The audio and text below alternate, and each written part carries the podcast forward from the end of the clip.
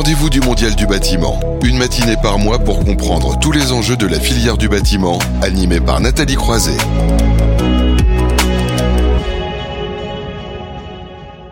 Bonjour à vous toutes et vous tous. Je suis ravie d'être avec vous pour ce rendez-vous du Mondial du bâtiment en live depuis les studios de Bâti Radio. C'est donc la huitième édition.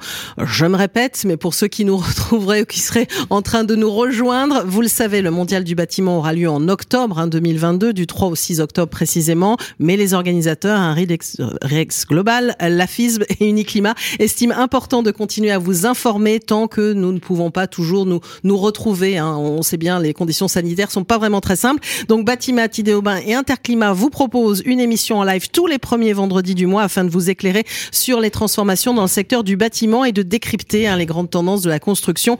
On est ravi d'accueillir en grand témoin aujourd'hui Dominique Naert. Bonjour. Bonjour. Qui est donc directeur du master spécialisé exécutif immobilier et bâtiment durable à l'école des ponts Paris-TEP. Et vous êtes aussi l'auteur de ce livre hein, que je présente. Hein, de la même façon, c'est bien comme les auteurs et comme les présentateurs littéraires. Immobilier et bâtiment durable, réussir la transition euh, carbone et numérique. Vous allez en parler euh, avec nous dans un instant. Mais tout d'abord, je me tourne vers Guillaume Loiseau. Bonjour. Bonjour Nathalie. Qui est directeur euh, du Mondial du bâtiment. Alors, je le disais, un huitième édition et c'est pas fini. Je crois savoir que va y avoir une saison 2. C'est comme les séries sur Netflix. C'est la dernière de la, saison 1 et on est en pleine préparation avec l'ensemble des partenaires de la saison 2 qui commencera donc tout début janvier avec le même format, le même rendez-vous donc le premier vendredi de chaque mois, le matin, avec vous, euh, Nathalie, euh, bien sûr. Ça sera toujours un plaisir sur cette saison 2 et puis l'ensemble de, de, nos partenaires.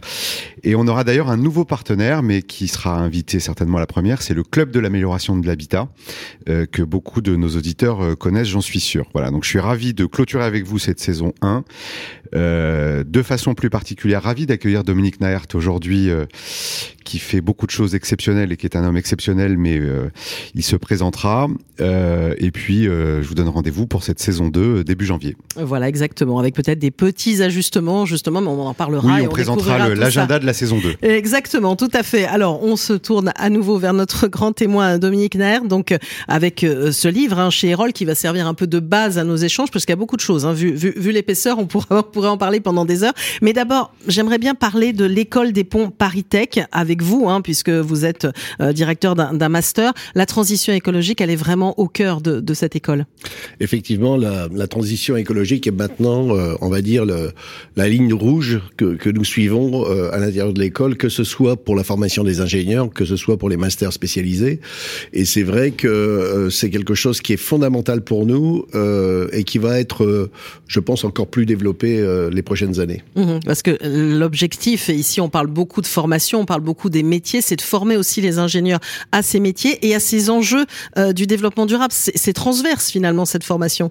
C'est une formation transverse d'ailleurs. Euh, quand on regarde le master spécialisé de immobilier bâtiment durable, transition énergétique et numérique, et on va rajouter carbone bientôt, eh bien, on s'aperçoit que les mastériens qui euh, qui viennent euh, dans, à l'intérieur de ce master sont euh, des gens de, de toutes les formations. C'est-à-dire qu'en fait, vous avez des ingénieurs, des architectes, mais vous avez aussi des gens qui sont dans la finance, des gens qui sont dans le numérique, des gens qui sont dans l'informatique, euh, des commerciaux aussi. Et c'est extrêmement important d'acculturer toutes ces toutes ces toutes ces strates là. Mmh. Et est-ce qu'il vous pousse aussi On dit souvent que les jeunes, évidemment, sont tournés vers ces enjeux de la transition écologique. Est-ce qu'il vous pousse aussi à, à, bouger, à en faire toujours plus dans ce, dans ce domaine-là? Bah, C'est-à-dire qu'on a une exigence déjà parce que mmh. c'est l'école des ponts et notre exigence parce que bah, on en est, on peut pas avoir créé un master comme ça et, et, et ne pas être passionné. Euh, il nous pousse, mais euh, je, je, tiens quand même à tempérer les choses au niveau de la jeunesse parce que les plus jeunes, effectivement, ont 26-27 ans. Ce sont toujours des gens qui ont un peu d'expérience de toute façon. Mmh. Et les plus anciens, euh, c'est 58, 50 ans. et la moyenne d'âge, on va dire 36, 37 ans. Donc, si vous voulez, malgré tout, effectivement, euh, on voit des gens de plus en plus euh, investis. Mhm. et bah, en fait le master a 10 ans ça va faire la, la dixième année de, de diplomation. Euh, en 10 ans de temps on voit une évolution dans, dans le, le public et en plus euh, une bonne euh, quantité. Enfin on voit les effectifs euh, grossir toujours. Donc ça veut dire qu'effectivement c'est maintenant le sujet l'enjeu Alors on va arriver sur le sujet de l'immobilier dans un instant, mais continuons un peu justement avec les métiers euh, dont on parle aussi hein, régulièrement dans cette émission, le rendez-vous du mondial du bâtiment. Vous, vous avez vraiment, euh, on va dire entre parenthèses, une obsession, c'est vraiment de rendre attractif les métiers, de propulser, on va dire, tous ceux qui se forment vers euh, les enjeux de la transition écologique? Absolument. Alors d'abord, je rappelle que je suis un homme de métier au départ. Je suis maçon et tailleur de pierre, mais essentiellement, j'ai fait un, un, compagnonnage de maçonnerie, en maçonnerie. Donc, si vous voulez, je reste persuadé que euh, d'abord, euh, il faut il faut se former tout au long de sa vie. Moi, j'ai commencé euh, il y a 50 ans maintenant et euh, j'ai fait un master spécialisé à l'âge de 59 ans à l'école des Ponts que je dirige aujourd'hui. Voilà, comme ça, c'est pour ça que vous pouvez donner cette voilà, fourchette aussi. Exactement. Et je, enfin, ce qui est important, c'est effectivement avoir des gens qui savent de quoi ils parlent quand ils évoquent le bâtiment. Ah, le bâtiment se complexifie. C'est pas que c'était simple au départ, mais au dé in fine, tout se complexifie aujourd'hui mm. par le numérique, par le digital, par tout ce que vous voulez. Mais euh, et donc euh, la problématique d'aujourd'hui, c'est une évolution de la pensée, c'est une évolution du système constructif, une sorte de révolution. Et il mhm. faut il faut pouvoir s'adapter. Et pour ça, eh ben, il faut euh, d'un côté attirer la jeunesse vers ces métiers-là, qui ont été quand même euh, pour la plupart euh, mal perçus, mhm. en tout cas dévalorisés, en tout cas dans les métiers du, du de, de, terrain, dans les opérationnels. Et on a besoin aujourd'hui de quasiment doubler les effectifs, c'est mon point de vue, mhm. euh, pour pouvoir atteindre les objectifs à 2050. Et pour ça, eh ben, il nous faut à la fois des opérationnels, à la fois des ingénieurs, à la fois des architectes, à la fois des financiers, à la fois des tas de gens qui peuvent encadrer ce bâtiment et atteindre les objectifs qui sont absolument nécessaires. Et la jeunesse est extrêmement intéressée non seulement par le numérique, mhm. mais aussi par euh, donner un sens à, leur, euh, à leurs travaux et en particulier le développement durable, c'est quelque chose de fondamental. C'est comme ça que à mon sens, on continuera d'attirer ou on, développera l'attractivité des métiers. Alors l'attractivité, vous avez parlé des métiers, hein, ingénieur, bureau d'études, euh, architecte, vous les avez détaillés. Il y aura aussi besoin toujours, alors même si ici on parle beaucoup de, de hors-site aussi, mais de personnes sur les chantiers, même peut-être avec d'autres compétences ou des compétences aussi en amont bah les évolutions, on a une évolution des compétences, évidemment.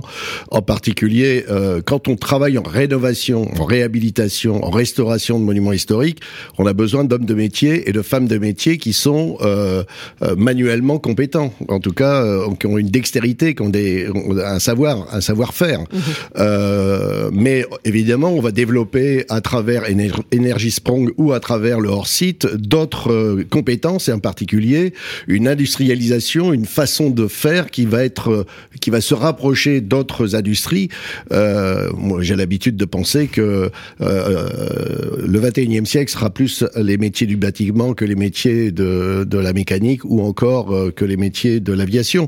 Mais ça, c'est mon point de vue. Mais bon, c'est pourquoi? Parce que c'est là que se situent les, les, plus grands défis aussi à, à relever, puisqu'on connaît les enjeux, l'impact qu'a aussi le, le bâtiment hein, et à quel point le, le secteur a pu être polluant et doit évoluer. C'est ça? Alors d'abord parce qu'on ne peut pas atteindre les objectifs de neutralité carbone à 2050 si on les atteint, sans euh, sans avoir réglé le, la, réglé le problème du bâtiment, le, le de l'habitat. Mmh. Ça c'est un premier point. Deuxième point, si euh, on n'a pas de, si on a de la chance avec nous, on aura euh, de la chance tout simplement parce que si on n'a pas de pandémie ou encore de catastrophe systémique, euh, on aura euh, quasiment 10 milliards d'habitants euh, en 2050, d'ici 30 ans. Mmh. il va falloir aussi que ça se mette en place, c'est-à-dire qu'il va falloir les loger ces gens-là. Mmh. Donc l'habitat va continuer de se développer. Puis euh, j'aimerais rappeler aussi que l'immobilier, c'est euh, euh, 217 000 milliards de, de, de dollars euh, qui représentent à peu près trois fois le, le PIB mondial. Mmh. Et en même temps, c'est euh, l'équivalent, euh, enfin c'est largement supérieur à, aux investissements financiers. Ce que je veux dire par là, c'est tellement important mhm. et la valorisation, et on voit en plus euh, l'évolution des, des, prix de marché qui, qui fait que de toute façon, d'un côté, c'est fondamental pour, sur le plan financier et d'autre part, c'est fondamental sur le plan du développement durable. Et alors dans les grands enjeux, hein, puisqu'on parle du bâtiment, qu'on parle aussi d'efficacité énergétique, on parle beaucoup de rénovation énergétique, on va dire que ça a été un peu le serpent de mer pendant un temps. On se demandait comment on allait faire pour accélérer et passer à la vitesse supérieure. Là, on a l'impression, il y a eu ma prime rénov qui euh, visiblement est un grand succès. En tout cas, il y a beaucoup de demandes. Il y a eu un coup de booster avec euh, avec euh, le plan France Relance. comment vous, vous les voyez ces enjeux? On, on, est encore en retard, on peut le dire, hein, Dominique Naert. Bah, C'est-à-dire qu'en fait, ça s'organise. Euh, le principe de ce genre de choses, c'est qu'il faut du temps pour mettre mm. les choses en place. Euh, on voit euh, effectivement les artisans qui aujourd'hui, euh, depuis depuis six mois, remplissent leur carnet de commandes. Et il n'est pas rare de voir des artisans qui ont un an, deux ans d'avance au niveau de leur carnet de commandes.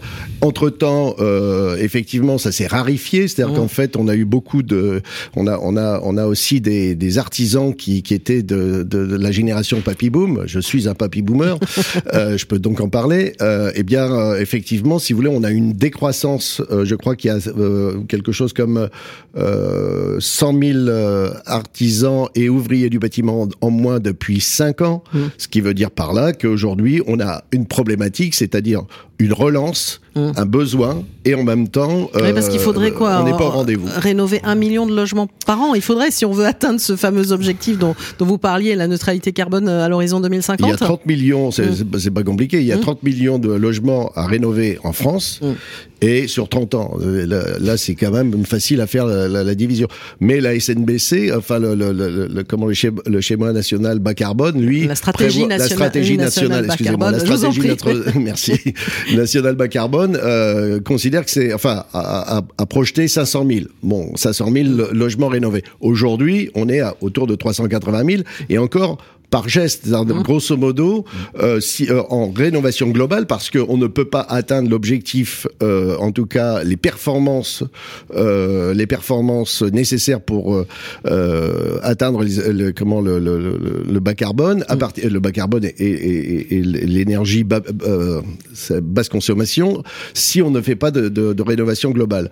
Donc ça, on est autour entre 20 000 et 40 000 par an. Mmh. Donc entre 20 000 logements et 40 000 par an, vous faites votre multiplication, ça ne marche pas non plus. Mm. Donc on a une équation à, quelques inconnus, et ces inconnus-là, pour l'instant, on n'y a pas encore mis les moyens, et c'est sur ce sur quoi tout le monde réfléchit actuellement. D'accord, donc les moyens, c'est surtout des moyens humains, d'après ce que j'entends, parce qu'on met évidemment on met de l'argent, il y a de l'accompagnement, on va chercher les particuliers avec ma prime rénov, mais du côté des professionnels, il faut aussi les, accompagner, c'est ça? Bah, C'est-à-dire mm. qu'il faut il faut agir à plusieurs euh, niveaux. Donc euh, vous avez parlé tout à l'heure de, la construction hors site, mm. euh, que ce soit d'ailleurs dans la rénovation ou que ce soit euh, dans la construction neuve, mais euh, en rénovation euh, pure, il faut à la fois des plus de professionnels, plus de manuels, on va dire, de col bleu. Mhm.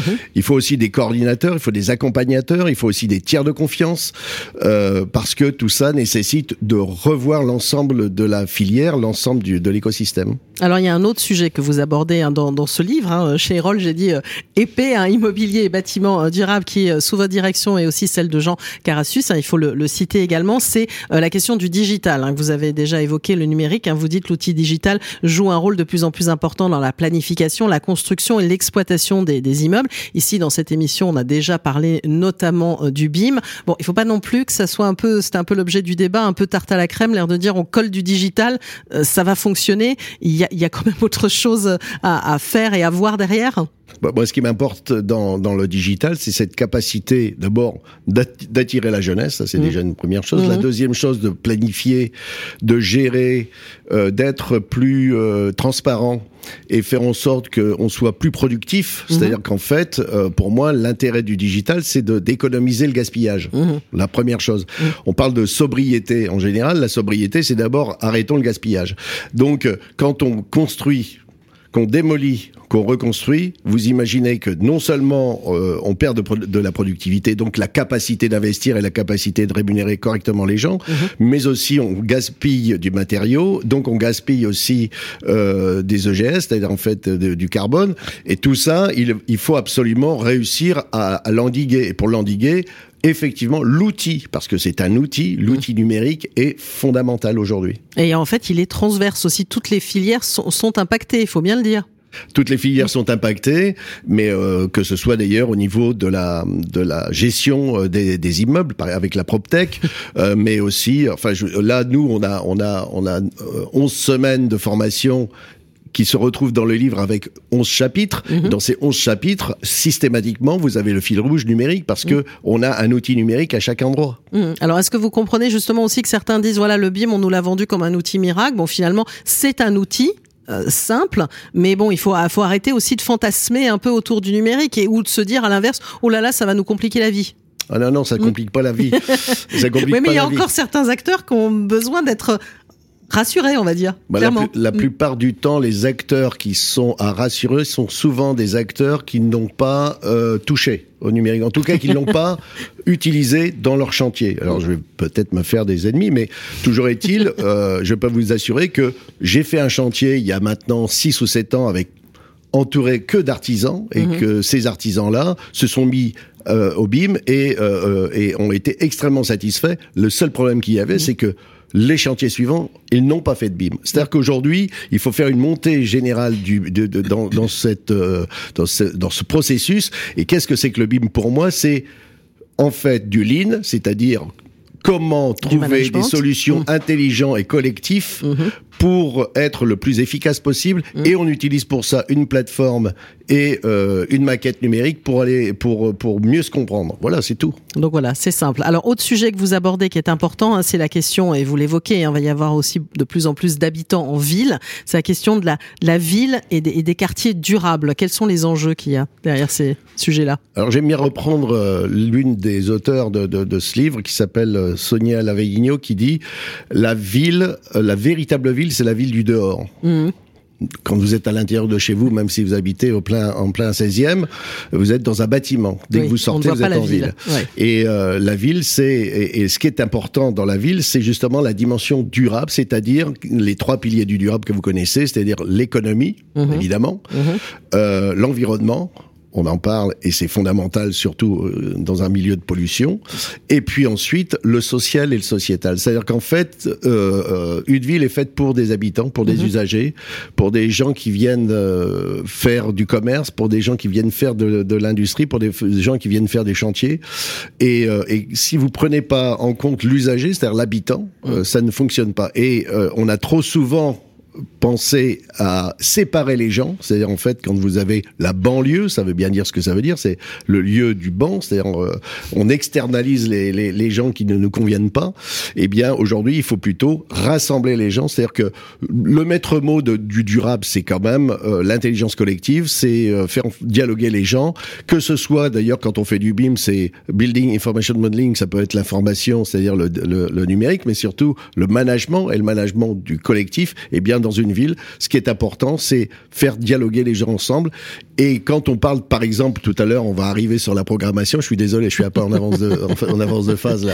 Eh bien, là encore, si vous prenez pas les, les usagers ou les mainteneurs dès le départ, mhm. quasiment dès la programmation, on peut vous considérer que de toute façon, il y aura des, des erreurs à la fin. donc, euh, vous parlez de villes euh, qui doivent être interconnectées.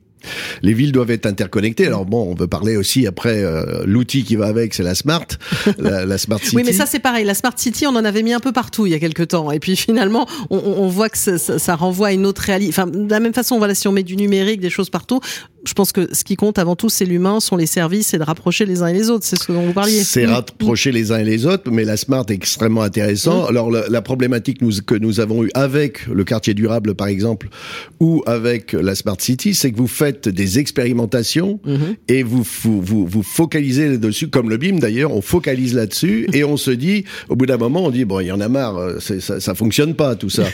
non. Euh, non, puis on a l'impression qu'il y a une smart city quelque part et puis le reste autour là un peu qui. Eh ben, voilà, voilà, on sait pas trop ce qu'il y a autour. Mais parce finalement. que ce sont des spots et, que euh, à la fin, il faut faire en sorte que ça se généralise. Mm.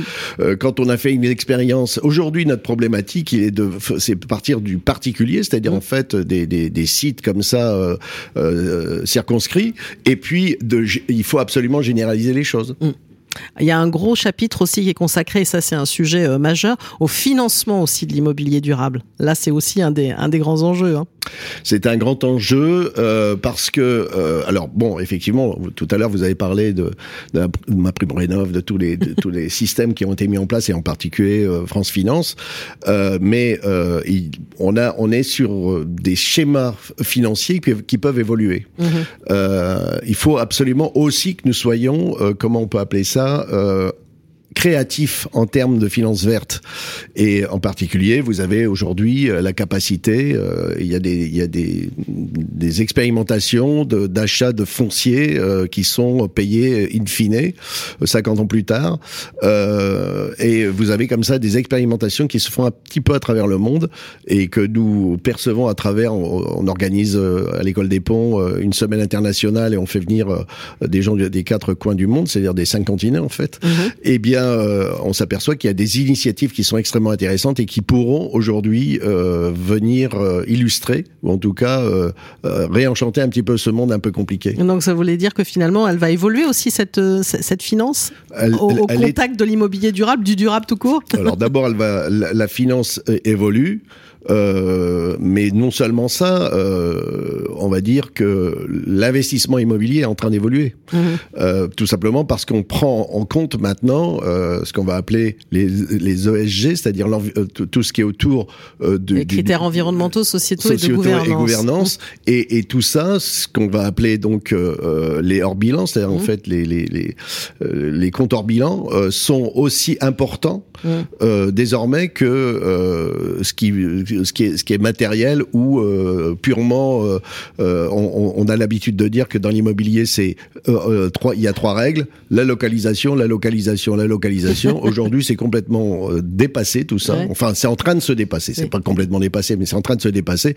Et puis l'après-pandémie nous montre, ou en tout cas la pandémie nous a montré qu'effectivement la localisation n'est plus tout à fait en train d'évoluer. Enfin, en tout cas, c'est en train d'évoluer. Et puisque vous parliez de faire du lien, est-ce qu'aussi on peut envisager des formes de financement participatif dont on parle de plus en plus dans des types de financement, justement pour engager un peu plus, on va dire, les, les, les habitants dans une démarche? Absolument. Les, micro, les microcrédits, euh, les, les, financements participatifs sont des choses qui se, qui se développent. Vous savez, il y a beaucoup de... Je, moi, j'aime beaucoup cette période de, de la vie qui, pour moi, euh, j'aurais dû... J'aurais 20 ans de moi, ça aurait été formidable parce que j'aime beaucoup cette période. Mm. C'est une période où on prend conscience euh, de la gabegie que nous avons développé à notre c'est notre génération qui a développé mm. cette gabegie là et, euh, et en même temps il y a beaucoup de créativité beaucoup d'initiatives qui sont euh, de toutes les générations essentiellement des jeunes d'ailleurs qui qui ont qui trouvent des solutions nouvelles et euh, et le participatif l'associatif c'est quelque chose qui se développe beaucoup en France comme à l'étranger, mais euh, la France n'est pas euh, en reste dans ce domaine. Voilà, on a peut-être créé ça aussi, mais il faut le dire, on n'était sûrement pas assez informés et pas assez tournés encore vers, vers ces sujets-là on n'était pas assez tourné vers ces sujets-là, puis on était un peu tourné vers soi. on était peut-être un peu auto-centré. Guillaume Loiseau. Il y a beaucoup de choses qui ont été dites depuis 20 minutes. de, dire quelque chose de pertinent après ce, que, ce qui vient d'être développé par Dominique. Alors, je vais dire juste une phrase, comme ça je m'aventure pas trop. Euh, bah Dominique vient de nous faire la démonstration que le bâtiment, la construction immobilier, c'est the place to be. C'est là que ça va se passer dans les 20 prochaines années. Absolument. Je dis ça pour les très jeunes ou ceux qui sont encore en, en phase de questionnement ou de choix de filière euh, pédagogique, de formation, euh, apprentissage bien sûr, et puis aussi pour l'ensemble des professionnels euh, qui nous écoutent. Ce secteur, notre secteur, est celui pour le, siècle en cours, euh, qui va être euh, porter l'ensemble des défis euh, français et de la société française. C'est là que ça va se passer, et quelque part c'est euh, une sacrée confiance, en même temps un peu de pression, parce que les défis et la complexité du, des sujets est immense. Mais c'est vraiment là en fait que ça, va jouer. Donc il y, a, beaucoup à faire et en même temps pour tous les professionnels d'aujourd'hui où on a tous été formés assez souvent quand même dans un, une typologie de spécialité, un schéma de pensée, si on emploie un terme plus négatif, un silo de métier, mais peu importe. Euh, on a été construit mentalement comme ça par la formation et les gens qui nous ont inspirés, qui nous ont entourés. Et la formidable opportunité, je vais pas dire que c'est, bien sûr c'est de la complexité, bien sûr c'est difficile, mais regardons plutôt le bénéfice que le, mythe euh, du, du, problème. Euh, le bénéfice, en fait, c'est un superbe développement personnel.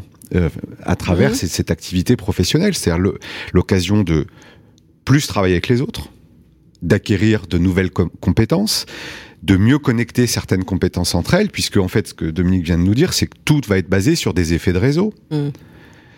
L'expérimentation faite une fois, deux fois n'a pas de sens. Bien sûr, en fait, que ça pose problème, que les gens comprennent pas, disent que c'est difficile, mmh. que c'est compliqué, et on dit que ça va, ça va pas. Après, on dit c'est le serpent de mer. Bah oui, en fait.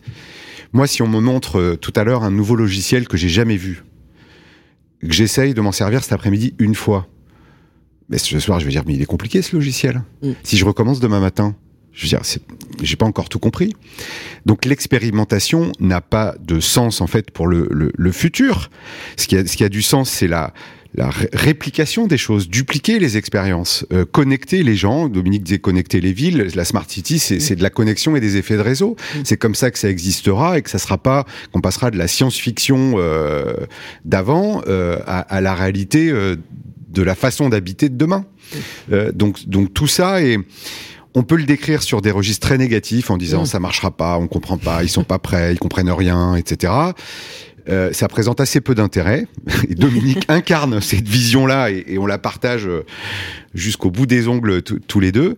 Euh, parlons en fait des bénéfices. Euh, et je Mm. dis volontairement pas que des solutions parce que Mm. ce ne sont que des moyens. Le BIM, toutes les innovations, la, Mm. la déferlante d'innovation que l'on a chaque année par la formidable machine de R&D de nos amis industriels et, et tant d'autres, les fournisseurs de services, et aussi les, les architectes, les ingénieurs. Euh, parlons des bénéfices en fait, euh, de, de- du formidable projet que cela peut amener. Je dis que cela peut parce qu'il faut être vigilant sur un certain nombre de changements de comportement, euh, sur des nouvelles façons d'habiter, euh, de, de communiquer, de travailler, travailler et, et de faire du, du vivre ensemble. Donc euh, moi j'ai grandi avec cette phrase euh, que je, je me suis moi-même appropriée de temps en temps, euh, euh, qu'on adore tous, qui est euh, quand le bâtiment va, tout va. Donc au moins, Euh, donc je c'est fais partie clair. de cette génération qui a baigné avec cette phrase, toi aussi je crois Dominique.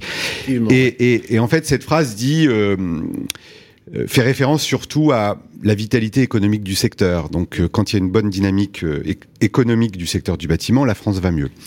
Euh, moi je pense que pour euh, pour les dix années à venir, c'est euh, avec le bâtiment, la France ira. Mm. Voilà. Et ce, défi de la décarbonation euh, de la société et, d'un certain nombre de pratiques se fera essentiellement avec euh, l'ensemble des professionnels du bâtiment et de l'immobilier. C'est, Ah. ça n'est plus une option. Alors je C'est vois, une Guillaume, certitude. je vois Guillaume enthousiaste, Oui, on va arriver coupez-moi à la parce que- conclusion, parce que c'est important et ça fait vraiment écho à, à ce livre et à ce que vous dites, puisque finalement, vous le dites, la filière du bâtiment se réinvente, doit se réinventer, et vous proposez aussi d'aller vers, vers, des, vers un nouveau paradigme aussi, et de, redéfinir finalement tout ça en profondeur. Et il faut pas en avoir peur. Il faut pas en avoir peur, on a une chance inouïe devant nous.